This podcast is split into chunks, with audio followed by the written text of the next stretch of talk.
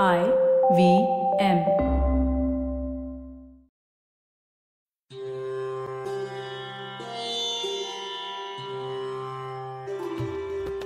Hello everyone Akhand Bharat stories of a greater India या पॉडकास्टच्या दुसऱ्या एपिसोडमध्ये तुम्हा सर्वांचं मनापासून स्वागत. मी सानिया माने. पुण्यात पथेल हेरिटेज तर्फे हेरिटेज वॉक्स ट्रिप्स आणि इतिहासावर आधारित कॉर्पोरेट ट्रेनिंग देण्याचं काम करते. सोर्सेस ऑफ हिस्ट्री हा आमचा गेल्या शुक्रवारचा भाग तुम्हाला नक्कीच आवडला असेल. पुरातत्वज्ञ डॉक्टर श्रीनंद बापट यांच्याशी मारलेल्या गप्पांमधून तुमच्या हे लक्षात आलंच असेल की इतिहासाच्या साधनांचा वापर करून त्यांचा अर्थ लावण्याचं काम किती कठीण असतं. त्याचबरोबर एका शिलालेखातून मिळालेल्या तीन तारखांमधून योग्य तारखेचा अंदाज लावण्याचं जिकिरीचं काम डॉक्टर बापट यांनी कसं केलं हेही तुमच्या लक्षात आलं असेल. एका परदेशी प्रवाशाच्या प्रवास वर्णनातून भारतीयांच्या खानपानाच्या सवयीची माहिती आपल्याला मिळाली. बनावट नाणी नोटा सातबारा करण्याची माणसाची वृत्ती जगाच्या सुरुवाती इतकीच जुनी आणि सर्वत्र पसरली होती. जी आता एक स्वतंत्र विद्याशाखा झाली आहे हे पण आपण ऐकलं. चला तर मग सुरू करूया सफर अखंड भारताची.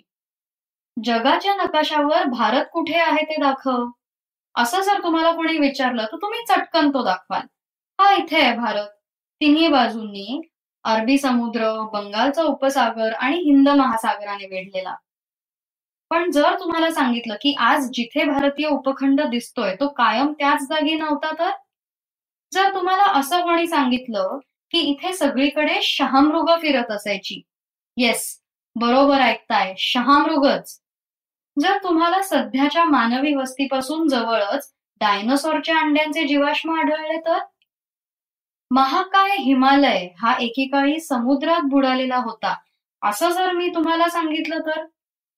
हे एका वेगळ्याच भारताचं वर्णन मी करतेय असं वाटतंय का तुम्हाला? तर सुमारे नऊ कोटी वर्षांपूर्वी मादागास्करपासून इंडियन सबकॉन्टिनेंट विलग झाला आणि तो उत्तरेला आशियाच्या दिशेने सरकला. आता ही हालचाल होत असताना इंडियन सबकॉन्टिनेंट एका रियुनियन व्होल्केनिक हॉटस्पॉट नावाच्या केंद्रबिंदूवरून पुढे सरकला. पृथ्वीच्या पोटातील ज्वालामुखीच्या उद्रेकामुळे भूपृष्ठावर अशा मोठ्या हालचाली होतात. या भूगर्भातील हालचाली जेव्हा सध्याच्या मुंबई जवळच्या पश्चिम घाटात घडल्या त्यातूनच दख्खनातल्या घाटमाथ्यांची निर्मिती झाली. हा दख्खनच्या पठाराचा घाटमाथा अजूनही दक्षिणेतल्या पेनिन्सुलावर आपलं वर्चस्व टिकून आहे. मित्रांनो तुम्हाला आतापर्यंत अंदाज आलाच असेल की Akhand Bharat stories of a greater India या पॉडकास्टच्या आजच्या भागात आपण geographic history of ancient India म्हणजेच प्राचीन भारताच्या भौगोलिक इतिहासाबद्दल गप्पा मारणार आहोत. इतर देशातील लोकांच्या दृष्टीने भारतीय उपखंडाची महत्वाची खूण म्हणजे तिबेटच्या पठारात उगम पावणारी इंडस किंवा सिंधू नदी. हिंदू हिंदुकुश हिंदुस्तान या सगळ्या शब्दांचा उगम या नदीच्या नावातूनच होतो. भारतीय उपखंड भौगोलिक दृष्ट्या व्यवस्थितपणे वेगळा उठून दिसतो तो या महत्त्वाच्या नद्या म्हणजे सिंधू आणि गंगा यांच्यामुळे. या भारतातील सर्वात महत्त्वाच्या नद्या की ज्यांच्या विशाल पात्रांनी अखंड भारताला समृद्ध केलंय. आता शंकराच्या जटेतून गंगेचे पृथ्वीवर अवतरण झाले. ही कथा तुम्हाला माहीतच असेल. पण गंगेबद्दल अजून एक गंमतशीर गोष्ट आहे. तर गंगा नावाची एक मुलगी होती. ती अतिशय खोडकर होती. आपण कसं आता प्रँक्स करतो तशी ही पूर्वी करायची. पण त्याबरोबरच ती इतकं सुंदर गाणं म्हणायची छान नृत्य करायची की देव सुद्धा ते ऐकायला आणि पाहायला यायचे. नेहमीप्रमाणे काही देव आणि ऋषी गंगेचं गाणं आणि नृत्य बघायला आले होते. ते चालू असतानाच तिथे सोसाट्याचा वारा सुटला आणि सगळी धूळ देव आणि ऋषींच्या अंगावर उडायला लागली. त्या वाऱ्याच्या झोतामुळे दुर्वास ऋषींचे वस्त्र उडायला लागले. दुर्वास ऋषींचा तापट स्वभाव बघता सर्व देव आणि ऋषी खाली मान घालून हसायला लागले. पण गंगेला काही हसू आवरेना.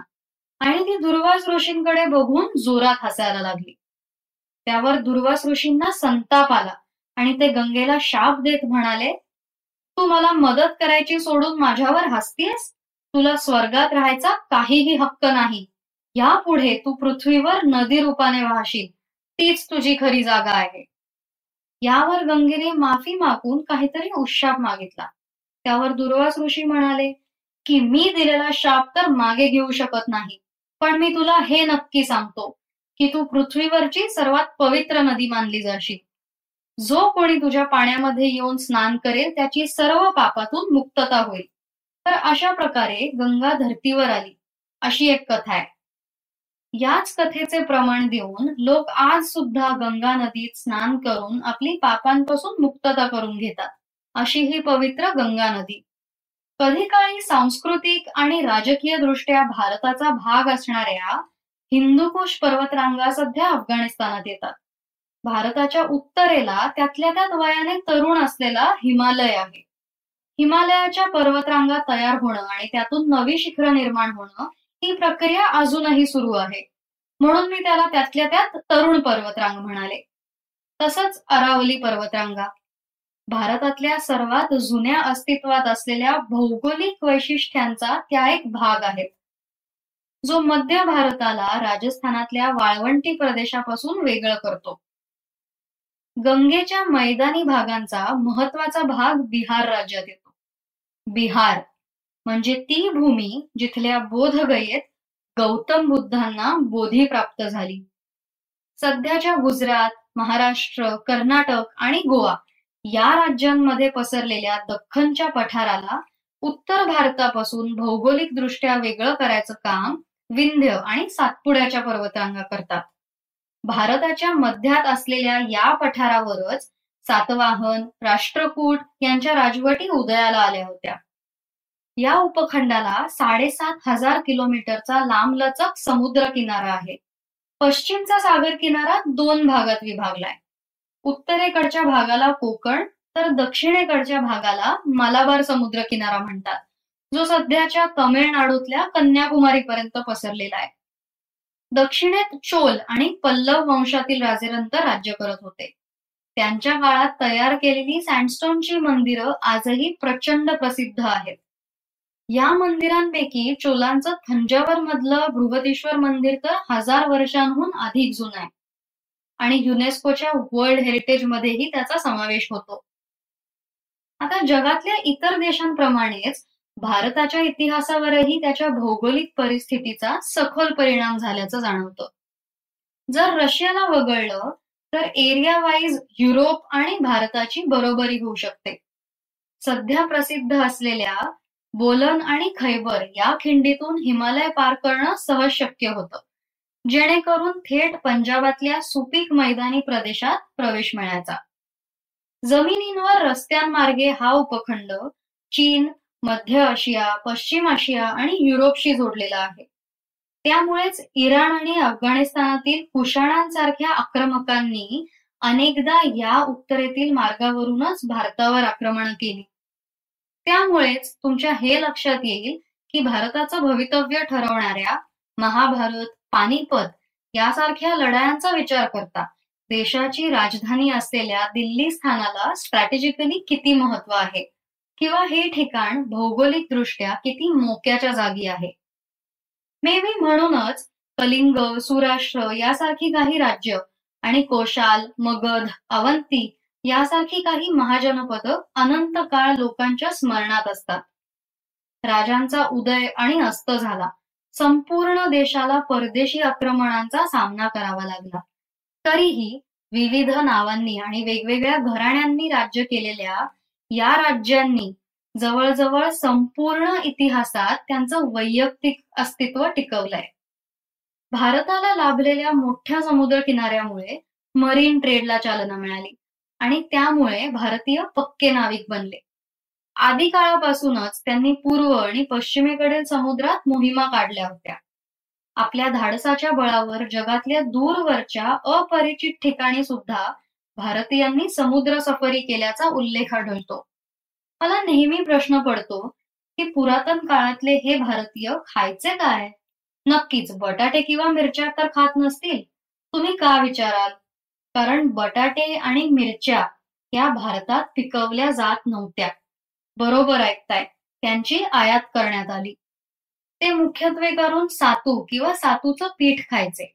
आणि विशेष म्हणजे गहू बाजरी किंवा भात यापैकी काहीही त्यांच्या रोजच्या जेवणात नसायचं बर का. आश्चर्यचकित झालात ना? अन्न पदार्थ नारळाच्या तेलात शिजवले जायचे. आता तेलाचाच विषय निघालाय तर तुम्हाला हे माहितीये का? की ऑलिव्ह ऑइल हे पूर्वी किंवा त्या काळात खाण्यासाठी नाही तर मसाजसाठी वापरलं जायचं.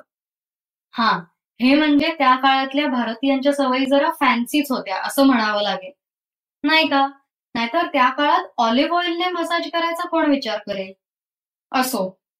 आता जरा जिओलॉजीवर नजर टाकूया. Continental drift theory tectonic movement of plates आणि इतरही काही गोष्टी तुम्हाला माहीत असतील. जुरासिक काळामध्ये म्हणजे सुमारे साडे सतरा कोटी वर्षांपूर्वी पॅनेजियाचं विलगीकरण सुरू झालं. त्यामुळे ज्या दक्षिण उपखंडाची निर्मिती झाली त्याला गोंडवाना म्हणतात.